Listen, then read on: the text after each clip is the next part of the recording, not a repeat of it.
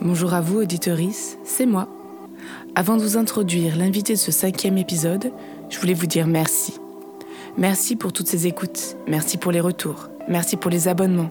C'est grâce à tout ça que Prête-moi ta langue existe. Celle que j'accueille au micro pour cet épisode s'appelle Constance, comme la femme de Mozart, et vous allez vite voir qu'elle porte super bien son prénom. Parce que Constance, c'est la persévérance et l'équilibre dans tous les domaines. Constance compose des vins qui enchantent les nez les plus fins et les palais les plus délicats. Sa langue a rencontré le champagne très tôt, pendant son baptême, lorsqu'elle était encore un nourrisson. Elle voulait être née et composer des parfums, mais c'est dans le vin qu'elle va user de sa créativité olfactive. Celle qui a été une des premières femmes à manier le sabre en escrime nous dévoile sa perception du monde au travers des odeurs, des saveurs et de la photo. Et c'est surprenant. J'ai appris plein de choses, des mots que je n'avais jamais employés, des histoires mythologiques. J'ai découvert l'équilibre parfait d'une femme persévérante. J'espère que ça vous plaira autant qu'à moi. Bonne écoute, bonne écoute, bonne écoute.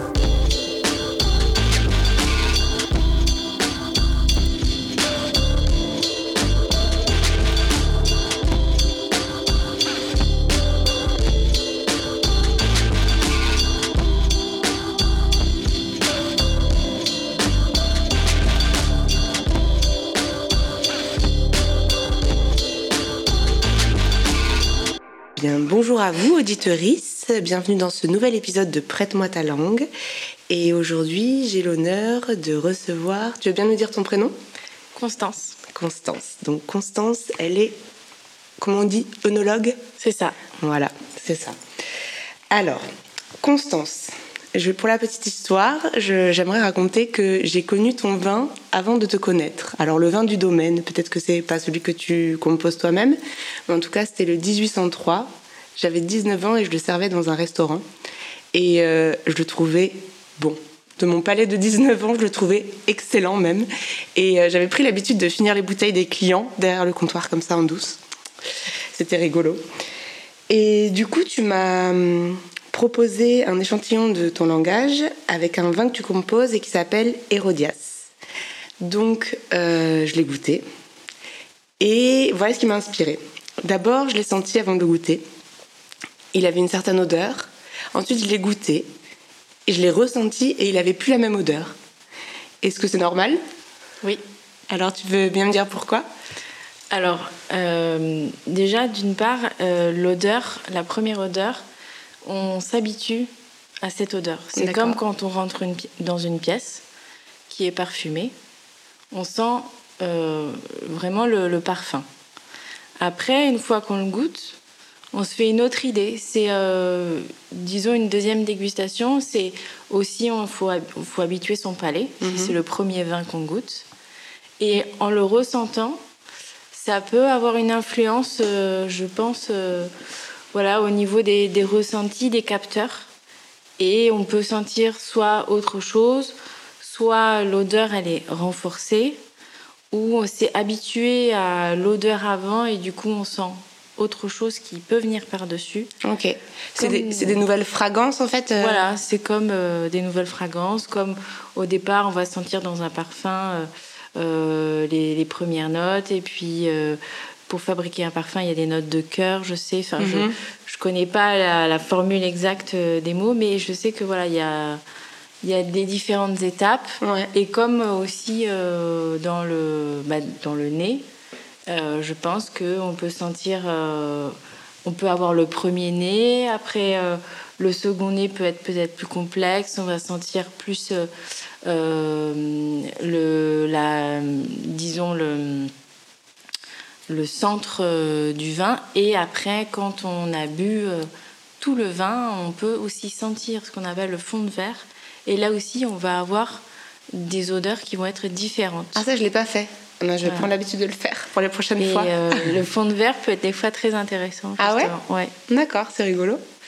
Et du coup, j'ai regardé, bah, j'ai vu que tu l'avais appelé Hérodias. Oui. Et j'ai tourné la bouteille, j'ai lu derrière et j'ai vu que c'était un vin qu'Hérodias avait consacré à sa fille Salomé.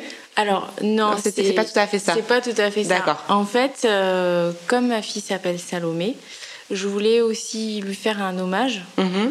Et je trouvais qu'Hérodias, c'était très intéressant parce que c'est une relation mère-fille qui, peut, qui est très fusionnelle. C'est une femme, Hérodias? C'était une femme? C'est une femme. En fait, pour l'histoire, euh, c'est donc l'histoire qui est dans l'Ancien Testament.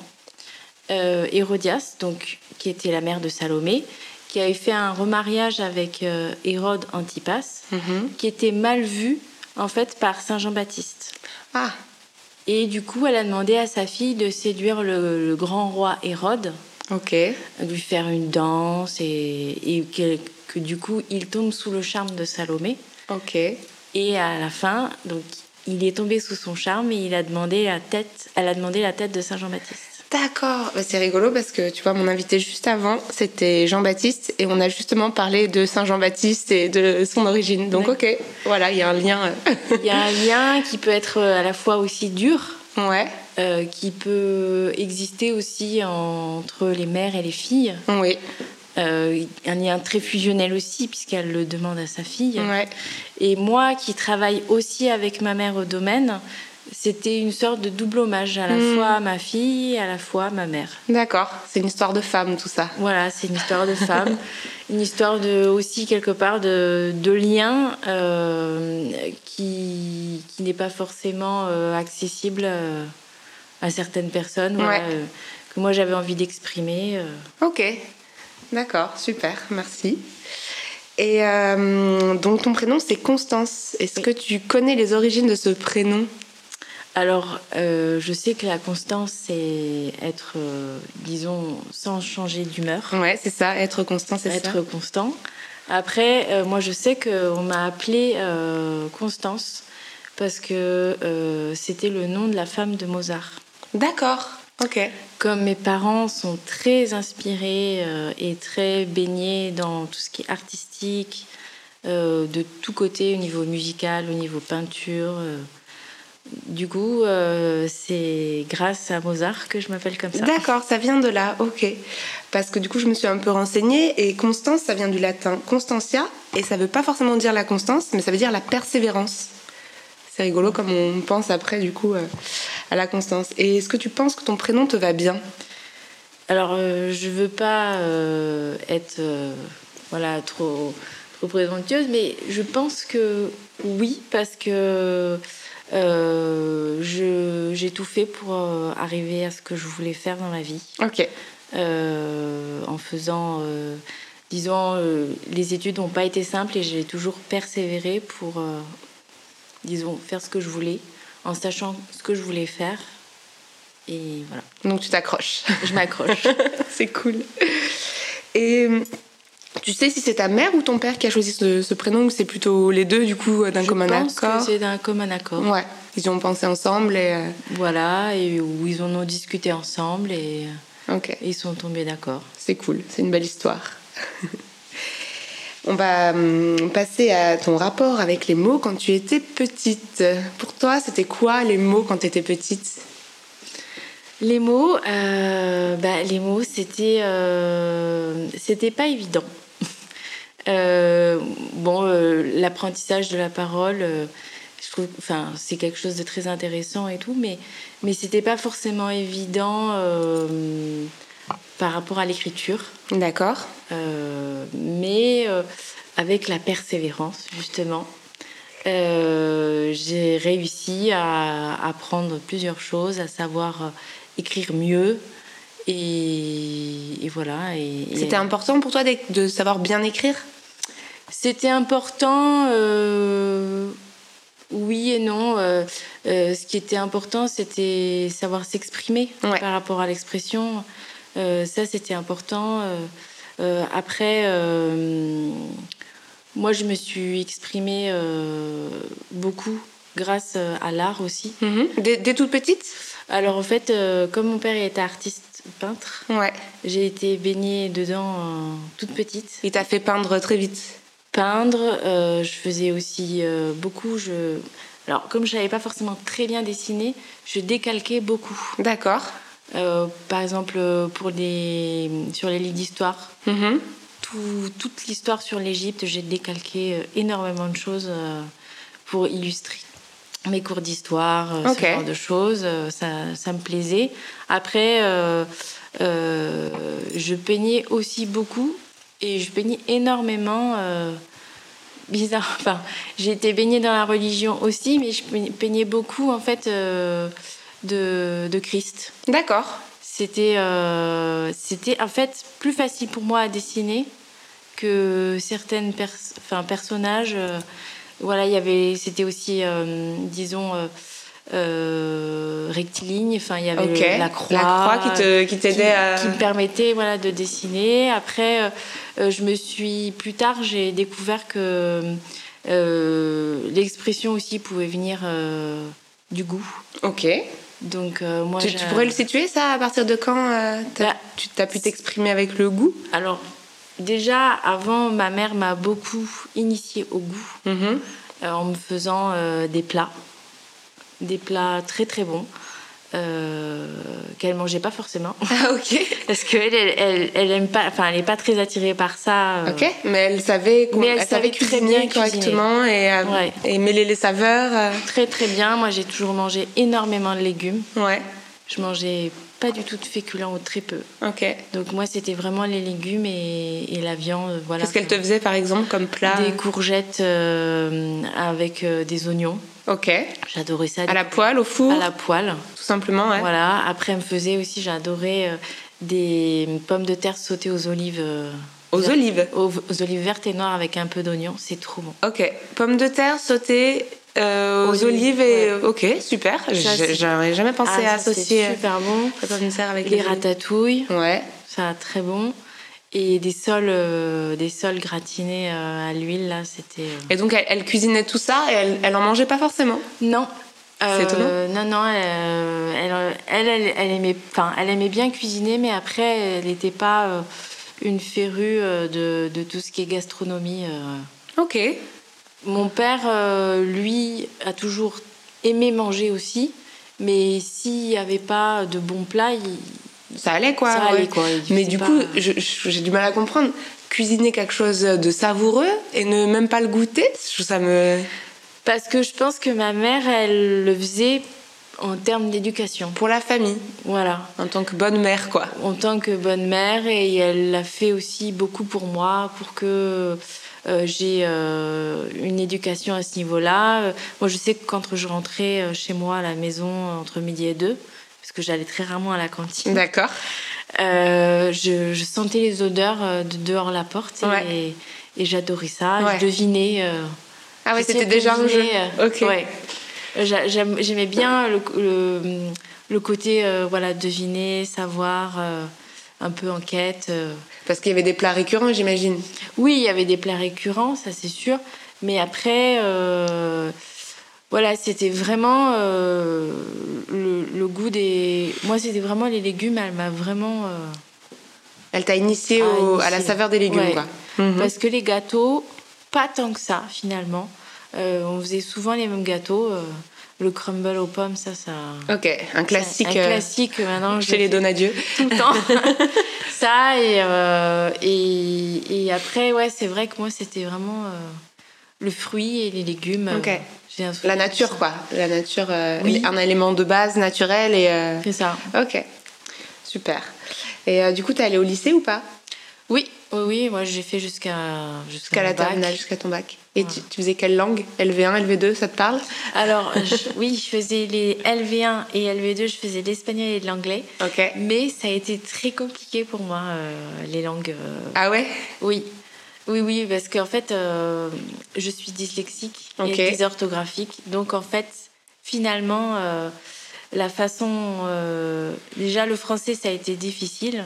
Et alors, l'anglais, encore plus compliqué. L'espagnol, peut-être plus simple parce que. En français et en espagnol, il y a des mots qui se confondent. Qui sonnent en tout cas de la même manière. Voilà, on prononce toutes les lettres. Tu peux te repérer à l'oral, ouais c'est beaucoup plus facile, mais euh, c'était pas forcément évident pour moi. Hmm. Tu t'es pas régalée à apprendre des langues, quoi Non, pas du tout. Hmm. Et t'as voyagé? J'ai voyagé, oui. Euh, avec mes parents, on a pas mal voyagé. On allait souvent à Venise. Ok. Euh, on allait aussi, on est allé en Espagne. Euh, j'ai pu aller aussi aller en Guadeloupe en faisant en fait un voyage via mon, club de sport. Ok. Tu, faisais du, tu, faisais du, sport au lycée du coup ou plus, Alors, tard Moi, je faisais du sport euh, de haut niveau. Ah oui? Oui. Alors dis-moi tout. j'ai fait de l'escrime en fait. D'accord. Ok. Euh, j'ai fait, j'ai commencé par le fleuret. Ok. Qui est très très technique. Il fallait être très précis puisque on peut pas toucher partout en fait. Ouais. Donc c'est le fleuret, c'est vraiment le plastron. Ok. Après, j'ai fait du sabre. Le sabre, je suis passée au sabre qui avant n'était pas permis pour les filles. Je pensais que le fleuret c'était l'unique arme qui était possible à l'escrime, mais on peut avoir. Ah, il y en a trois. Vas-y. Alors. Il y a le fleuret, il y a l'épée, il y a le sabre. D'accord. Ok. Euh, après, j'ai fait du sabre parce qu'en fait, euh, le fleuret c'était pas assez rapide pour moi. Très bien. J'étais une attaquante et le sabre n'était pas permis pour les filles avant. D'accord. Ça a été permis euh, bah, quand j'ai pu faire du sabre en fait. Je me souviens plus exactement euh, en quelle année. Mais voilà, quand j'ai décidé de faire du sabre, euh, c'était permis. C'était le moment où les, les femmes pouvaient prendre un, un, sabre à la un main. sabre. C'est fou quand même. C'était jugé trop violent. D'accord, ok. Donc toi, tu avais déjà toute cette violence en toi ben, J'avais quand même une certaine violence. Euh, mais ce qui me plaisait, c'était le côté feinte. C'est-à-dire ah, d'esquiver, de pouvoir parer puis riposter ailleurs. Et comme je suis gauchère, ouais.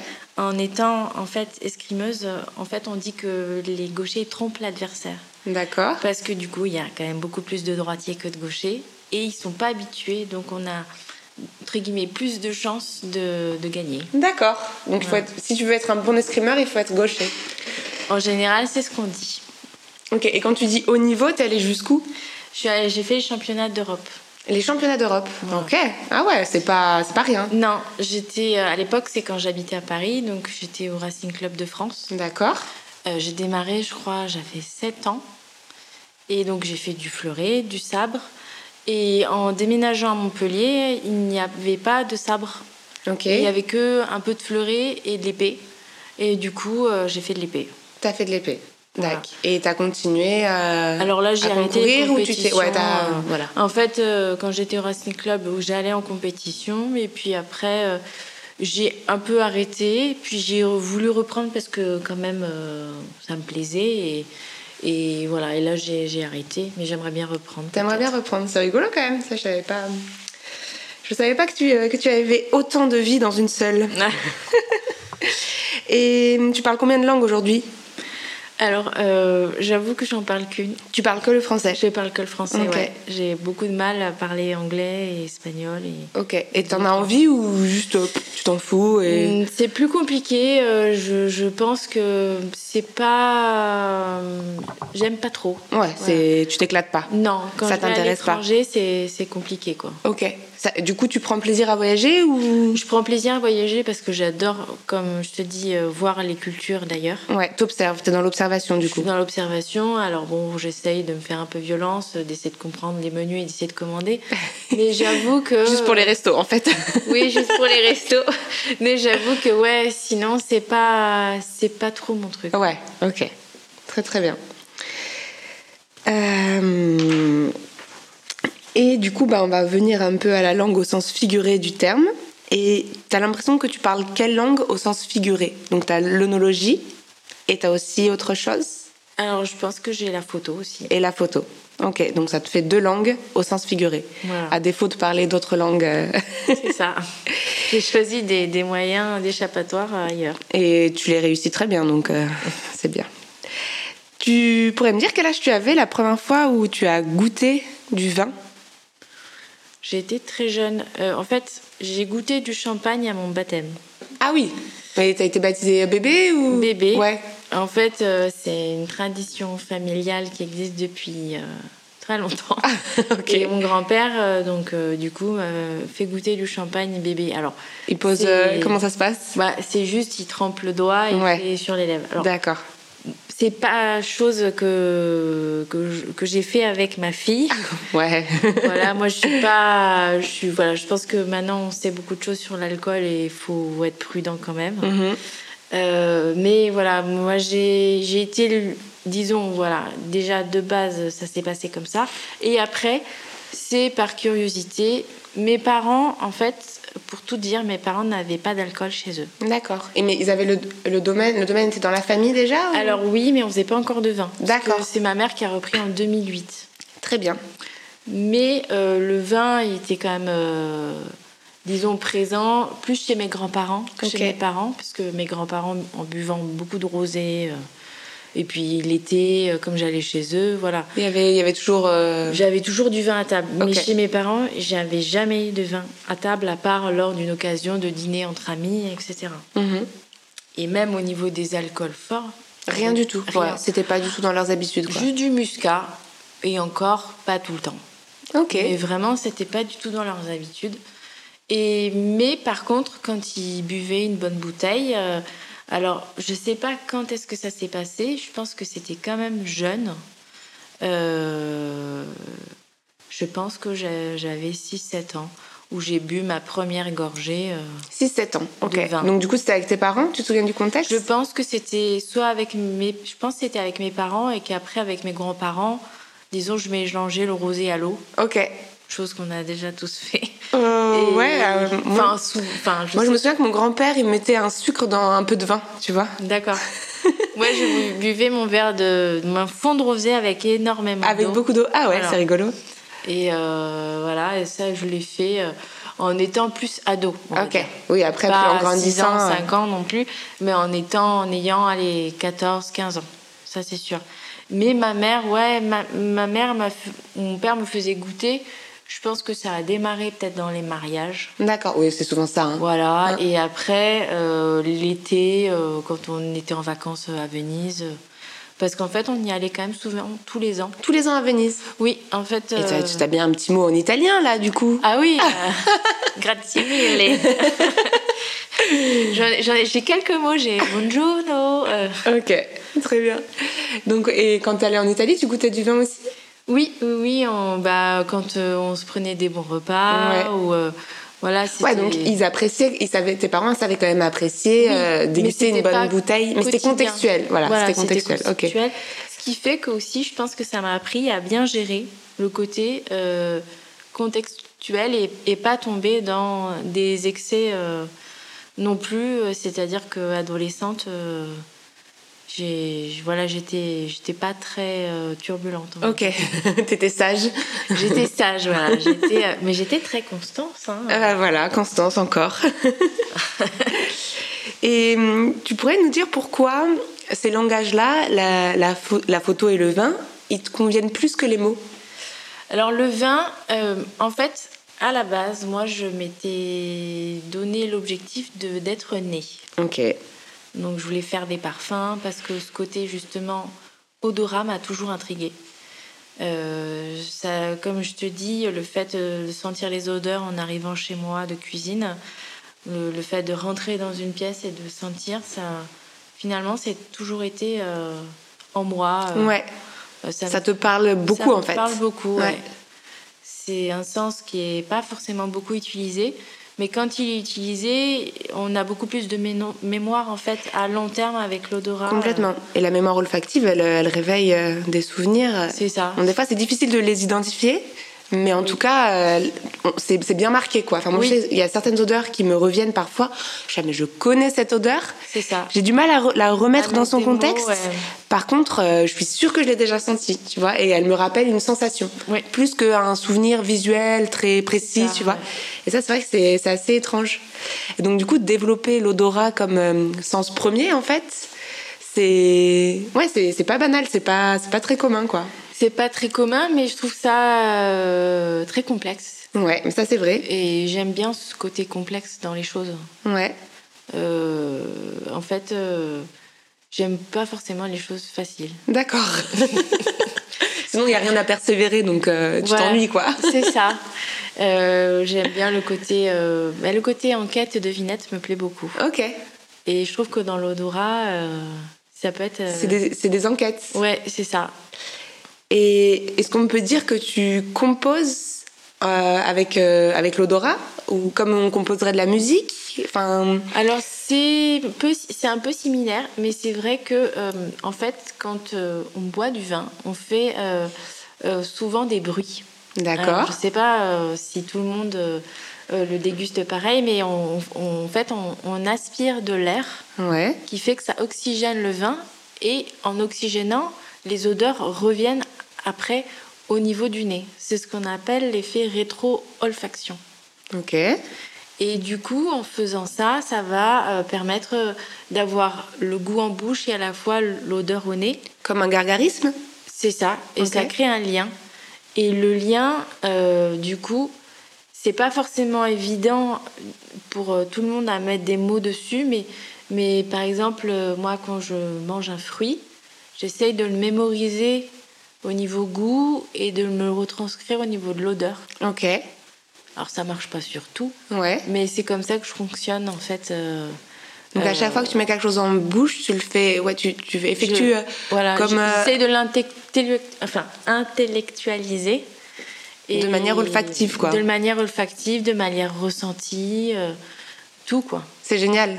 C'est trop génial. Parce que du coup, c'est c'est quelque chose d'interne, tu vois, c'est pas comme euh, si, euh, bah, comme tu fais de la photo aussi, donc tu le sais, quand tu es dans l'œil et que tu observes quelque chose, une texture, une couleur, bah, c'est une certaine démarche, mais c'est externe, enfin, voilà. En fait, ce que j'aime bien, c'est le côté euh, personnel, c'est-à-dire que c'est subjectif, c'est en rapport avec ce que tu ressens. Ouais, complètement. Et moi, qui suis quelqu'un de base de très sensible, un peu enfin, susceptible, on va dire un peu, on va dire, on va dire les choses franchement, je suis susceptible. Euh, j'ai euh, fait voilà, beaucoup appel à, à cette sensibilité à travers ça. Et euh, finalement, c'est un peu une combinaison de d'un héritage entre guillemets de ma mère et de mon père. D'accord, ben oui, puisque du coup ta mère elle a plutôt travaillé dans le vin. Bah, ah non, tu dis qu'en 2008, qu'est-ce qu'elle faisait avant ta maman? Elle était pharmacien en fait. Ah d'accord. Mais euh, on dit souvent que l'onologue c'est le pharmacien du vin. Ah bah oui. Ouais, ouais, ouais, c'est, parce qu'il y a la chimie. Euh. voilà, le, en fait, le, le, le, le diplôme d'onologie a été créé par un pharmacien. Ah bon? Ouais, de Montpellier d'ailleurs. Sérieux? Ouais. Ah, je savais pas ça. Donc, euh, donc c'est lié. Et puis, euh, le... en fait, c'était le pharmacien à la base qui faisait les analyses euh, sur le vin au tout début. Ok. ça, je savais pas du tout, tu vois. Ouais. Donc, du coup, ta mère, la pharmacie puis le vin. Et ton père, les, arts plastiques. Voilà, la création. La création, ouais. Mais aussi ma mère, le côté chimiste. Parce que bah, il y a aussi un côté chimiste. Complètement. Voilà. Ok. Et c'est quoi qui t'inspire, toi? Moi, alors, euh, moi, je inspire. Euh, comment, comment on est inspiré euh, bah, Tu vois, quand, quand tu fais de la photo, tu vas te dire Ah, bah tiens, ce paysage-là m'inspire. Et qu'est-ce qui peut inspirer l'odeur? Une, une composition de, de, vin ou une composition olfactive? Est-ce qu'il y a des choses qui vont je sais pas, par exemple, tu te balades dans un sous-bois et tu as une odeur de mousse et tu dis, ah ça, j'aimerais bien le retrouver dans mon, dans mon vin. Enfin, tu vois, je, je dis un exemple. Alors moi, euh, c'est pas une odeur en particulier, c'est vraiment dans le vin, quand j'ai créé donc du coup Hérodias, ouais. Euh, je l'ai donc énormément intellectualisé. Voilà, ouais, comment ça se passe ça? Ben, En fait, moi, c'était une question d'équilibre. Ok. Je voulais que ce soit un vin qui soit dans l'équilibre, ok, euh, qui soit pas trop tannique, donc ça, c'est le côté âpre. Ok, mais c'est un peu ce que j'ai ce que j'ai ressenti quand je l'ai bu. Je me, je me, suis dit, voilà, il est subtil, il est harmonieux, mais il est aussi puissant. Tu vois, c'est les, les, adjectifs que j'ai. Euh, je cherchais aussi un peu de puissance. Ouais, on le sent ça vachement. Le côté fruit aussi ouais. me plaisait beaucoup.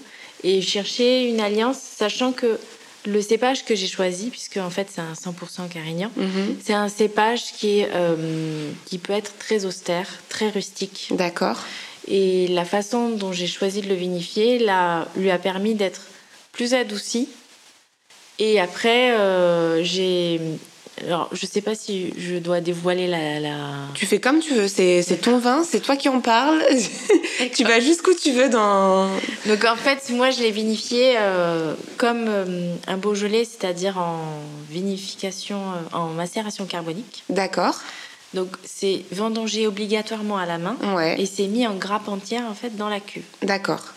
Et ça c'est particulier, c'est pas ça, se fait pas tout le temps comme ça. Non, alors en Beaujolais ils le font beaucoup avec le gamay qui est un mhm. autre cépage et ça permet d'extraire le côté fruité. D'accord. C'est ça le fruit du coup, il, comme on dit ça pète le fruit. OK.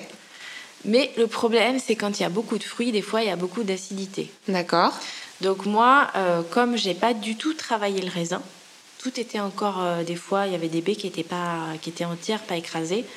Quand je l'ai pressé, j'ai obtenu un autre jus qui était beaucoup plus qualitatif puisque tout était encore dans la baie. J'avais vraiment pas travaillé ni la peau, euh, ni, ni la baie, enfin donc tout était dedans. Donc c'est c'était dommage euh, entre guillemets de ne pas le prendre. D'accord. Donc je l'ai pris et je l'ai mis en barrique euh, pendant 3-4 mois et sur des barriques déjà utilisées en fait plusieurs fois avant, donc à peu près trois fois Mais du coup, sur d'autres cuvées. sur d'autres cuvées. Ok. Euh, mais ça m'a permis d'avoir une certaine patine sans avoir le côté trop boisé. D'accord. Parce que je pense que quand tu l'as goûté, t'as pas senti le fût de chêne. Pas du tout. Non. Voilà. C'est pas, c'est pas du tout prononcé. euh, voilà, non. ça m'a permis en fait de rééquilibrer l'acidité et d'ajouter cette petite note de complexité Ok. qui, qui pouvait manquer euh, pour moi, selon moi, euh, au vin. D'accord, ok. Et donc, quand tu chemines sur euh, ben, cette, euh, cette, créa- cette création, Mhm.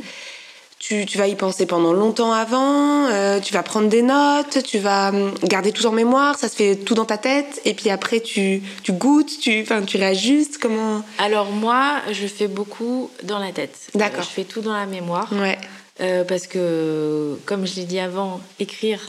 Ça t'éclate pas, enfin ça te parle pas quoi. C'est, c'est pas mon fort. Je le fais quand je veux vraiment pas oublier un truc, mais après, moi, je suis, je suis vraiment dans la tête. Mhm.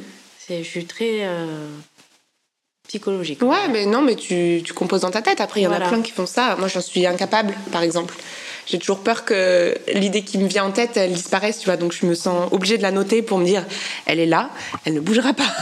tu vois, c'est des fonctionnements qui sont différents.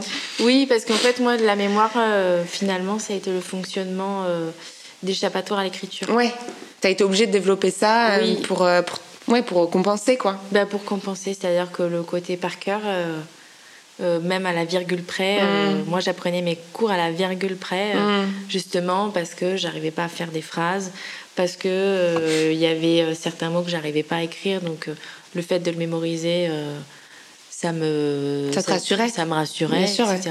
Mm. Donc j'ai je fais beaucoup de choses à la mémoire. D'accord. Et comment on choisit le nom de son vin? Bah, Tu nous as un peu raconté pour Hérodias que c'était que c'était bah, un, hom- un hommage et à l'affiliation que tu as avec ta mère et l'affiliation que tu as avec ta fille. Mais sinon, euh, les, pour les autres vins, qui c'est qui a choisi les noms et... Alors en fait, euh, ça a été assez commun parce qu'il faut savoir que c'est un domaine qui est familial. Ouais. Donc, euh, c'est un domaine en indivision, donc on est plusieurs dessus. Et ça a été pris, enfin, les noms ont été choisis euh, ensemble. D'accord. Parce que du coup, on a le Euh, 1803, on a l'Aguirre C'est ça. Et il y a l'aérien aussi. Oui.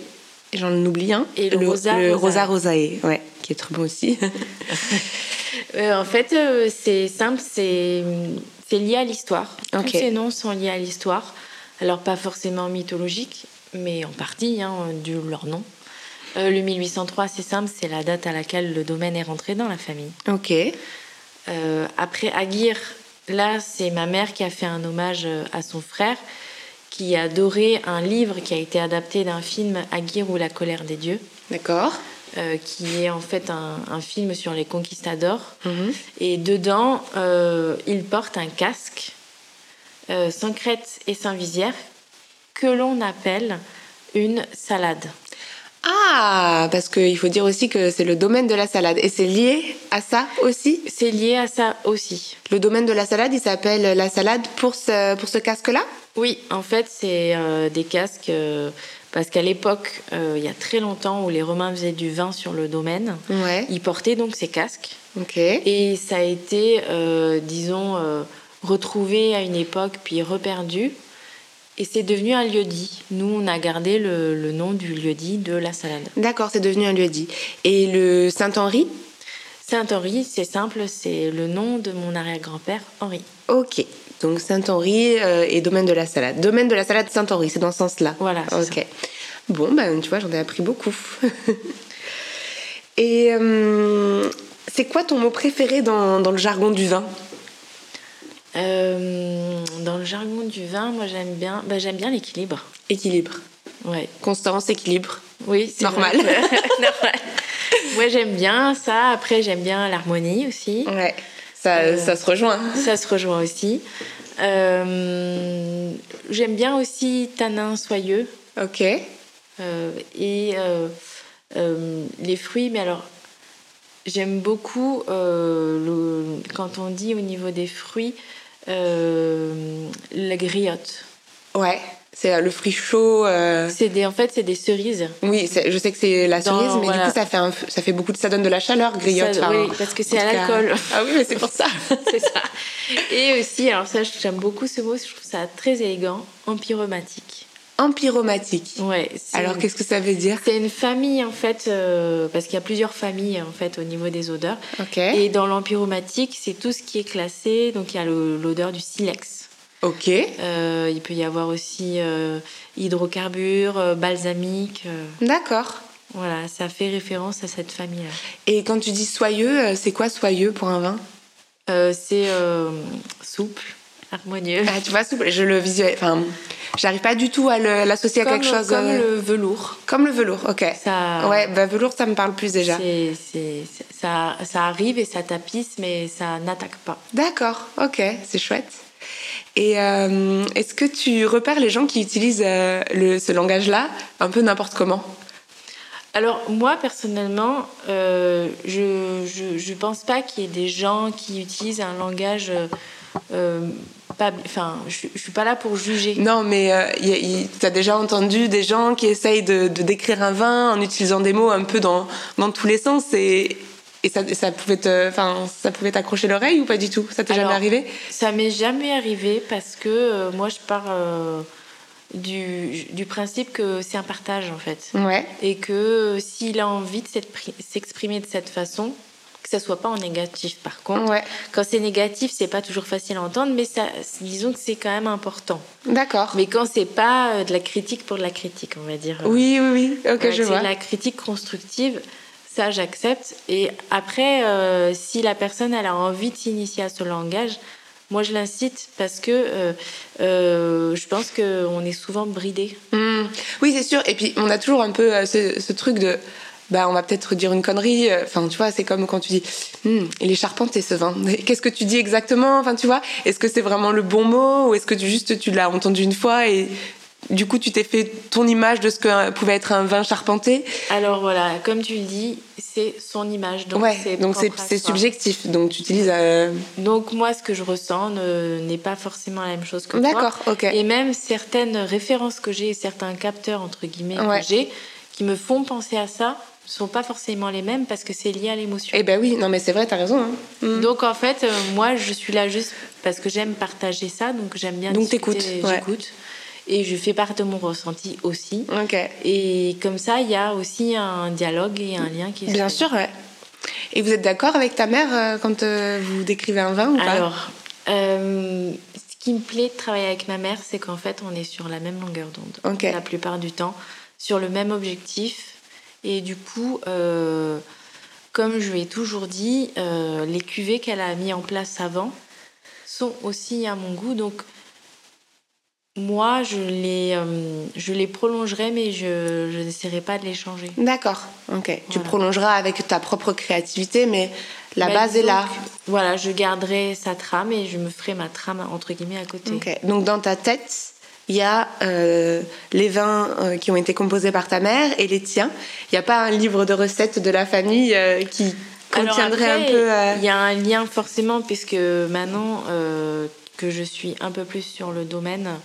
Euh, et ma mère, du coup, est toujours là. Mais euh, disons que j'ai pris un peu plus le relais euh, sur la vinification. Donc, après les vendanges, toute la fabrication du vin, etc. on se consulte toujours, on est toujours d'accord sur les décisions à prendre. Mais disons qu'elle m'a laissé un peu plus de place. D'accord, ok. Ça se fait tout seul. ouais, ça se fait tout seul, quoi, naturellement. Oui, ça se fait tout seul. Ok. Et est-ce que l'ivresse, ça fait partie du langage? Ça peut faire partie du langage. Alors moi, je n'irai pas jusqu'à l'ivresse. Mais euh, moi, je, quand euh, j'aime bien ressentir les effets euh, au tout début. D'accord. Que le, quand tu sens que tu es en train de d'être bien. Ouais. Et ben là, moi, je trouve ça plaisant. Alors c'est rigolo parce que tu vois, quand j'ai écrit cette question, pour moi, quand tu dis l'ivresse, je l'ai pris d'une manière très poétique, donc quelque chose de très léger. Ah. Et en effet, quand tu dis de quelqu'un qu'il est ivre, il est complètement euh, mort, quoi. Mais c'est pas ça, que je voulais dire. Donc du coup, voilà, c'est le euh, début d'ivresse. Le début, voilà. D'accord. Moi, j'aime bien. Ça, c'est ce que c'est ce qui te plaît. Oui, ça me plaît. Et après, euh, quand c'est associé à un bon plat, ouais. ça me plaît d'autant plus. Ok. T'as l'impression que ça, hum, ça vient renforcer enfin, ton, ton goût, ton, ton odorat? Ça rajoute quelque chose? Ça rajoute le plaisir. D'accord, ouais. moi, euh, je pense que euh, tout est lié. L'odorat, même le visuel, mhm. euh, tous les sens. Quand il y a une association de sens. voilà, tous les sens sont sollicités dans, dans ton rapport au vin, en fait. Au vin ou aux choses Aux choses en général. Ouais, d'accord. Et, et, du coup, tu, tu, sais t'arrêter avant d'être euh, d'être complètement ivre ou tu t'arrêtes euh, jamais? Oui, oui, c'est justement là où mes parents ont fait leur travail. c'est euh, justement le, fait de ne pas avoir d'alcool chez moi. bah, ça m'a permis justement de faire, de connaître le début d'ivresse et, et, et, de pas tomber dans le, les mauvais côtés. Et tu t'y tiens. T'arrives à. Je m'y tiens. Ouais. Ok. Je m'y tiens. Et je trouve ça d'ailleurs plus plaisant. Oui, c'est sûr. Mm. Parce qu'après, on regrette. Après, il y a les lendemains qui déchantent. Voilà. c'est sûr. À ton avis, euh, le monde sans le vin, ce serait quoi? Ben, Ça serait dommage, je pense. Euh, parce que euh, tout, comme, tout comme substance, alors je ne parle pas des substances illicites, mm-hmm.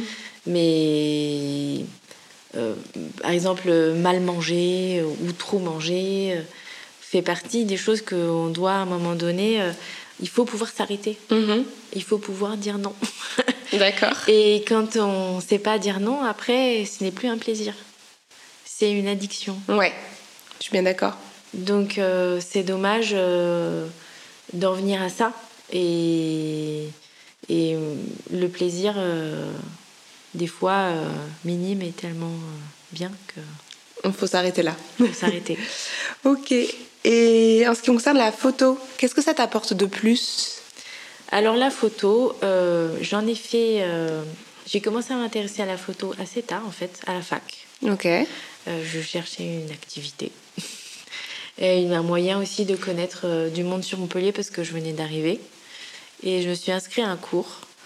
Et le côté euh, visuel, euh, enfin, j'aimais bien le, côté, euh, le, fait de, me dire tiens, là il y a une photo à faire, je suis peut-être la seule à le voir ou mm. pas, ou et puis le côté graphique. Ok, oui, bah, c'est ce qu'on retrouve dans tes photos. Hein. Voilà, mm, mm. ça me plaît beaucoup parce que ça, c'est côté mon, du, côté de mon père. Euh, le côté graphique. Ouais, euh, c'est les lignes, c'est euh, les, les, les, les, formes. Voilà, les perspectives. Parce que mon père peignait beaucoup, enfin, peint toujours beaucoup. C'est un peintre un peu en néoclassique, donc il mhm. peint énormément sur la mythologie. C'est pour ça que moi, j'ai baigné dans la mythologie, je suis passionnée de mythologie, j'adore ça. Ok. Et, et, et du coup, le côté graphique au niveau mythologie, au niveau aussi. c'est quoi le côté graphique dans la mythologie? Et ben, les colonnes. Ouais, d'accord. Euh, ça, et puis euh, dans, les, dans les statues aussi, euh, les, les, sculptures qui sont au niveau proportion des fois parfaites. Ouais. Ça me plaît, ça me plaît beaucoup. L'équilibre, encore une fois. Hein. L'équilibre. On t'arrêtera pas. non. ok. Et souvent, enfin, moi, les photos que j'ai vues et celles que tu m'as que tu as partagées, c'est des, des, hum, des, prises de vue très, très serrées, limite du macro en fait, où tu viens chercher la, la matière. C'est, c'est que du vin aussi. Enfin, les photos que tu as partagées avec moi, c'était que du vin. Et c'était, enfin, je trouve ça magnifique. Il y en a une où euh, c'est, vraiment des bulles. Oui. Et on se plonge, on est vraiment dans, dans la forme parfaite des, de ces bulles qui reflètent quelque chose. Et ça, enfin, c'est, vraiment. On retrouve ce côté graphisme, mm. graphisme le côté forme, équilibre, et ouais, ça se dit bien quoi. T'as un site sur lequel tes photos sont, sont partagées, ça mériterait que tu le fasses oui. si c'est pas fait. Oui, alors après, le truc c'est que j'aimerais les travailler un peu plus et, et j'ai peur qu'on prenne les idées. Ah, mais ça, oula, mais non, il faut pas dire ça. Parce que ça, mais ça a été fait. Ah bon, d'accord. Ouais. T'as eu euh, une mauvaise, mauvaise expérience Ouais, euh? on m'a piqué. Euh, enfin, j'allais pas dire, j'ai pas inventé quelque chose non plus, mais au niveau de manière de photographier, ouais, on, m'a piqué certaines idées. Ouais. Et j'ai pas envie que. Du coup, pour l'instant, je préfère le, bien le travailler pour qu'il y ait ton identité euh, vraiment et faire un truc euh, parce que c'est étonnant que tu que tu aies peur de ça quand on enfin quand, quand on fait un vin tu as peur aussi qu'on te vole euh, Alors le vin c'est plus compliqué parce que il y a la manière de vinifier. Ouais. Et puis bon, on dit pas tout non plus. Oui, bah, j'imagine, j'imagine. Mais du coup comme c'est pas visuel, tu as l'impression qu'on peut moins te le voler? Oui, parce que le vin c'est c'est subjectif, donc c'est par rapport au goût qu'on a. Ouais, ouais. Donc copier un vin, même en ayant. Il n'y a que toi qui peux le faire, tu as l'impression. Et puis en plus de ça, c'est en fonction des millésimes. Donc en mm. fait, il n'y a pas le millésime chaque année. Mm. Donc forcément, euh, l'influence climatique est liée. Aussi, ouais. L'influence aussi euh, du vigneron, puisque c'est Enfin voilà, euh, quand on presse, est-ce qu'on presse plus, est-ce qu'on presse moins, tout dépend hmm. du raisin. Mais ta photo c'est pareil, non? T'as pas l'impression? Alors la photo, il y a le cadrage, ouais, euh, qui peut être pris. Il y a aussi euh, des fois l'idée. Oui, Parce que oui, si c'est sur hmm. un instant T, si je dis oh, je l'ai fait comme ci, comme ça, ouais.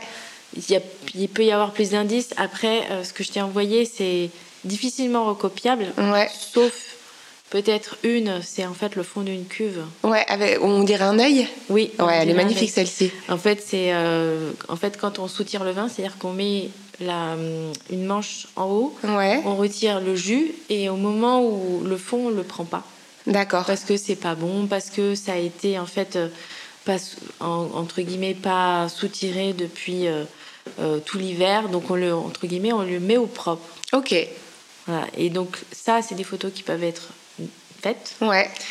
Et après, moi, j'avais fait euh, un travail sur les lignes avec différentes matières. Donc, euh, je prenais euh, par exemple du tartron photo ou des bulles de vin mhm. et j'associais par ligne les photos. D'accord. Et c'est cette idée-là qu'on m'a. Qu'on t'a prise. Mm. Ok. Bon, il faut que tu, faut que vraiment que tu me tamponnes, que tu estampilles. oui, c'est ça. Constance Donadieu, tes photos, comme ça, on pourra traiter les autres de, de plagiat. c'est ça. Euh, bah, du coup, on a, on a épluché un peu tes langages. Maintenant, j'aimerais que tu m'en dises un peu plus sur ta langue, celle qui vit dans ta bouche. Est-ce que euh, tu bouges ta langue d'une manière particulière quand tu réfléchis? Non. Non, c'est pas un tic que tu as. Non, c'est pas un tic que j'ai. Par contre, euh, je sais que moi, j'ai le frein qui est trop court. Ah, d'accord. Tu tires jamais la langue? Tu peux la tirer ou pas? Je peux la tirer. J'ai la langue qui est carrée au bout. Ah ouais? Elle est pas pointue? Oh, c'est pas. Non, c'est. Elle en raconte un peu trop. c'est pas carré. c'est pas pointu, pointu, mais c'est pas carré non plus. mais euh, mais c'est vrai que, par contre, euh, oui, quand je tire la langue. Euh, voilà, je peux la tirer, mais je peux pas toucher mon palais au-dessus. Ouais, mais ça c'est. Ah, tu peux pas toucher le palais? Non. Ah oui Ah ouais, alors ça c'est rigolo. C'est à cause du frein. D'accord. Ok. Et, tu t'es jamais fait opérer, ça te gêne pas plus que ça? Ça me gêne pas plus que ça et j'ai toujours peur qu'on coupe le frein, donc euh, enfin que ça me fasse mal. Oui, bah du coup, euh, maintenant c'est trop tard. Je sais qu'on le fait chez les bébés, chez les nouveau-nés quand c'est repéré. Moi, mais on me l'a pas fait et puis comme c'est quelque chose qui est assez essentiel. Euh, ouais. Je préfère pas y toucher. J'aurais peur que ça, ça dégénère. Que, que, ça, voilà, que ça change quelque chose. Ouais, bah t'es comme ça, alors reste comme ça. C'est ça. T'as bien raison. Et c'est quoi la chose la plus folle que tu as pu ressentir avec ta langue? Euh, La plus folle? Ouais. J'avoue que je sais pas. Euh, bah, le plaisir du goût. ouais. Euh. T'as déjà eu enfin le goût le plus fou Ce serait quoi alors? Le plus étonnant Alors, ce qui m'a marqué le plus, mais c'est quand j'étais enfant, justement, on avait une sortie sur les cinq sens. Ok. Et on m'a, on pouvait goûter des choses. Et on m'a dit, euh, Ça, c'est du chocolat, enfin, c'est du chocolat, du cacao. Ok. Moi, cacao, je me suis dit dans ma tête, c'est Chocolat, du chocolat. ouais. J'ai pris un gros truc de cacao et là, je me suis rendu compte que c'était d'une amertume. C'était horrible et ça m'a, ça m'a, ça m'est resté quoi. D'accord. T'as as encore ce. Ouais, enfin, quand tu penses, tu l'as quoi. Voilà, ce côté amer, âpre, je l'ai. Ok. Et tu aimes le chocolat sinon? Alors j'aime bien le chocolat, c'est pas ce que je préfère, mais j'aime bien le chocolat. D'accord. Donc du coup, si je te repose cette question, selon toi, le goût le plus horrible que ta langue ait porté, ce serait ce cacao-là ou il y a L'amertume Ouais, cette amertume, euh, Voilà. ça a été vraiment abo- abominable, quoi. Ouais, j'ai un souvenir euh, Pas cool. Pas cool, ouais. Ok, d'accord. Est-ce que tu serais capable d'apprécier un cigare? Alors, euh, à l'odeur, oui. Ouais. Ah ouais? Ouais. À l'odeur euh, quand il est brûlé, pas quand il est juste. euh, Non, le, le, le tabac, euh, le- les feuilles de. Les feuilles de tabac, ouais. D'accord. Parce que dans le vin, en fait, on retrouve souvent des odeurs de tabac. Ok. C'est souvent lié au l'odeur du chocolat mocha. Ok. Mais euh, voilà, ce côté un peu euh, feuille, de, feuille de cigare, euh, moi je l'ai déjà retrouvé dans, dans une de nos cuvées. D'accord. Et t'as déjà fumé un cigare? Non, Non, jamais. Tu fumes pas, toi? Non. Non. J'ai fumé quatre tables dans ma vie. parce que- Ah ouais, c'est pas beaucoup. Non, alors moi j'ai été baignée dans la cigarette grâce à ma mère. D'accord. Un peu à mon, à mon père, mais très peu. Et du coup, ouais, non, moi c'était. Ça te dégoûtait? Ouais, ça m'a. Moi j'ai connu les TGV, wagons fumeurs, tout ça. Donc c'est pas trop mon truc. Moi je me suis plus euh, ralliée sur, euh, sur le vin. Ça sent meilleur. voilà. Et tu dirais que t'es plutôt chaud-froid, genre profiterole ou sucré-salé, genre magret à l'orange? Magret à l'orange. J'en étais sûre. Et t'as déjà eu la langue percée? Non. Non, jamais. hein. Non. T'as déjà eu des piercings À part aux oreilles? Non. Non. T'es vraiment une fille sage. Oui, mais ma mère me disait souvent euh, non, non, euh, pas, pas, pas de deuxième trou aux oreilles, sinon tu n'auras pas de travail. D'accord, ok. Donc, quand j'étais jeune, je voulais me faire un piercing au nombril, mais j'ai jamais passé le. T'as jamais passé le cap? Non. Ok, très bien. Donc t'étais vraiment une enfant sage. T'as pas fait de crise d'ado, toi? J'en ai fait à ma manière, mais pas. euh, pas de. Pas en cassant quoi. tout. Non. non, mais j'étais gothique, voilà. Ah ouais, pas mal. C'était ma crise d'ado. Sympa. tu montreras des photos de, de toi Ouais. gothique, ça m'intéresse. Oui. Bon, bah écoute, on arrive à la fin là. Et on va faire un petit instant promo. Qu'est-ce que tu fais avec ta langue en ce moment et ça sort quand? Alors, euh, en ce moment, alors en ce moment, c'est un peu le calme plat vu la situation. Ouais. Mais euh, là, je vais pas tarder à retourner dans les vignes euh, quand ça va pousser. D'accord. Donc c'est à peu près quand dans l'année Tu peux me dire un mois mai, juin. Mai, juin, ok. Voilà, ça va pousser à ce moment-là.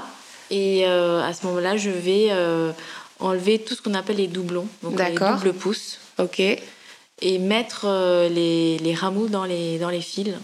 Mettre les rameaux dans les fils. Ok, donc Ouais. tu, tu les. Tu je les palisse en fait. D'accord. Ça s'appelle le palissage, c'est-à-dire que je les mets euh, dans les fils pour qu'ils soient droits Ouais. et pour que les grappes, disons, euh, le poids des grappes ne, ne, ne, euh, ne casse pas ces rameaux. D'accord. Donc c'est vraiment pour euh, équilibrer euh, Équilibré la- par rapport aux le plan, quoi. Enfin, le pied, le cep, on dit. Par rapport aux maladies, pouvoir bien traiter aussi. D'accord, ok. C'est quand même hyper complet comme, euh, comme boulot, puisque t'es es dans la terre, t'es dans, t'es dans la plante, après t'es dans, t'es dans le, la matière, et puis après t'es dans le- l'odeur, et puis dans la précision, et puis t'as aussi le, le côté vente, Oui. expliquer, vendre ton produit, euh, qui est un produit ce qui me plaît en fait. assez noble aussi. Ouais. Ouais. Ça me plaît, ça touche à tout. Ça touche vraiment à tout, ouais. À tout. C'est euh, plaisant aussi de vendre son produit, de discuter avec les gens. Moi, ça me plaît. Alors, je sais qu'il y a certains vignerons, c'est un peu compliqué, mais moi, c'est quelque chose qui me plaît, euh, le côté commercial. Ouais. Euh, parce que aussi, ça fait appel euh, aussi au visuel. Euh, Mhm. Moi, c'est moi qui m'occupe du coup de, de mettre les photos, etc., de, de faire les animations. Et qui écrit les descriptifs? À chaque fois de, de tes vins, ouais C'est moi. C'est toi qui les écris. Ouais. Ah, tu vois, pour quelqu'un qui manie mal les mots, euh, c'est hyper précis, quoi. Oui, alors euh, après, Quand de temps lis- en temps, je me fais aider, mais euh, Ouais. on le fait avec ma mère, on essaie de trouver la bonne formulation, Ok. etc. Mais, euh, mais c'est vrai que dans le vin, je me suis rendu compte que j'avais pas de problème de dyslexie. Ah ouais Ouais, parce que ça, ça exprime directement. Euh, Ce que je ressens, et en fait, c'est, euh, c'est, je suis désinhibée. Il y a, y a une barrière qui a sauté, comme dans la photo. C'est pour ça que, en fait, j'étais. je me j'ai tout fait pour réussir à faire ça parce que je savais comme dans en fait comme en escrime enfin quand je faisais mon sport je savais qu'une fois lancé, c'était c'était moi quoi. Ok. C'est chouette d'avoir cette confiance là quelque part quand même. Oui, alors euh, oui, chose que j'avais pas forcément, mais c'est vrai que euh, je savais que le fait d'arriver au bout de ce que je voulais, euh, même en ayant des difficultés, ben au moins là je fais ce que j'aime. Ouais. Je, je, je, peux m'exprimer aussi. Euh, je ne suis pas bridée et bloquée par certaines choses. Euh, euh, voilà. C'est... Bon, t'es une femme accomplie, quoi. bah, après, il y a forcément des choses où, où on essaie d'être plus persévérant parce que, en fait, dans le vin, ce, que ce qui est bien aussi, c'est que rien n'est acquis. Ouais. Voilà, d'année en année, ça change. Tout bouge. Tout bouge. donc, on se repose pas sur ses acquis. Ouais on essaie d'aller du mieux, du mieux, du mieux, et, de faire aussi avec, des fois, euh, avec les difficultés. Mmh, s'adapter à, tout, tout ce qui nous échappe, en fait. C'est ça. Et en fait, ce côté euh, difficulté, euh, moi, j'ai, ben, je me suis pas mal adaptée quand j'étais plus jeune, à chaque fois. Ouais. À chaque difficulté, et du coup, ça me dérange pas. Bah, et puis, comme tu disais tout à l'heure, chaque difficulté est une énigme à résoudre, donc une solution à trouver, et mmh. c'est cool. Bon, bah merci beaucoup Constance. merci à toi. Bah du coup, je vous invite à aller voir euh, déjà sur le site du domaine de la salade tous les vins euh, qui sont proposés. Et puis bah, évidemment à goûter toutes ces merveilles. Et donc tous les liens seront dans la description. Je suis très heureuse d'avoir fait cet épisode avec toi. Et moi aussi, c'est très intéressant. Beaucoup. Au revoir. Au revoir. Vous êtes toujours là? Merci de nous avoir écoutés jusqu'au bout. C'était un plaisir de partager cet épisode avec vous. Vous pouvez retrouver toutes les infos en rapport avec l'épisode en lien dans le descriptif. N'hésitez pas à le partager si vous avez aimé, à liker tout autant sur Facebook, Instagram ou Twitter, at PMTL Podcast. À vous de prêter votre langue en laissant un commentaire ici ou là, ou même partout. Et surtout, abonnez-vous pour ne rien manquer des actus. Si vous voulez nous soutenir pour que cette belle aventure perdure, vous pouvez mettre plein d'étoiles sur Apple Podcasts. Et si vous êtes fou, autant que nous, on accueille toutes les participations financières sur Patreon. Les épisodes sont mixés et arrangés par Numa Beatmaking, qui est aussi le créateur du générique. Les visuels et l'animation pour la version YouTube sont signés Mister Lamino. Le prochain épisode sortira le 10 du mois prochain. Voilà, vous savez tout. Bisous, bisous, bisous.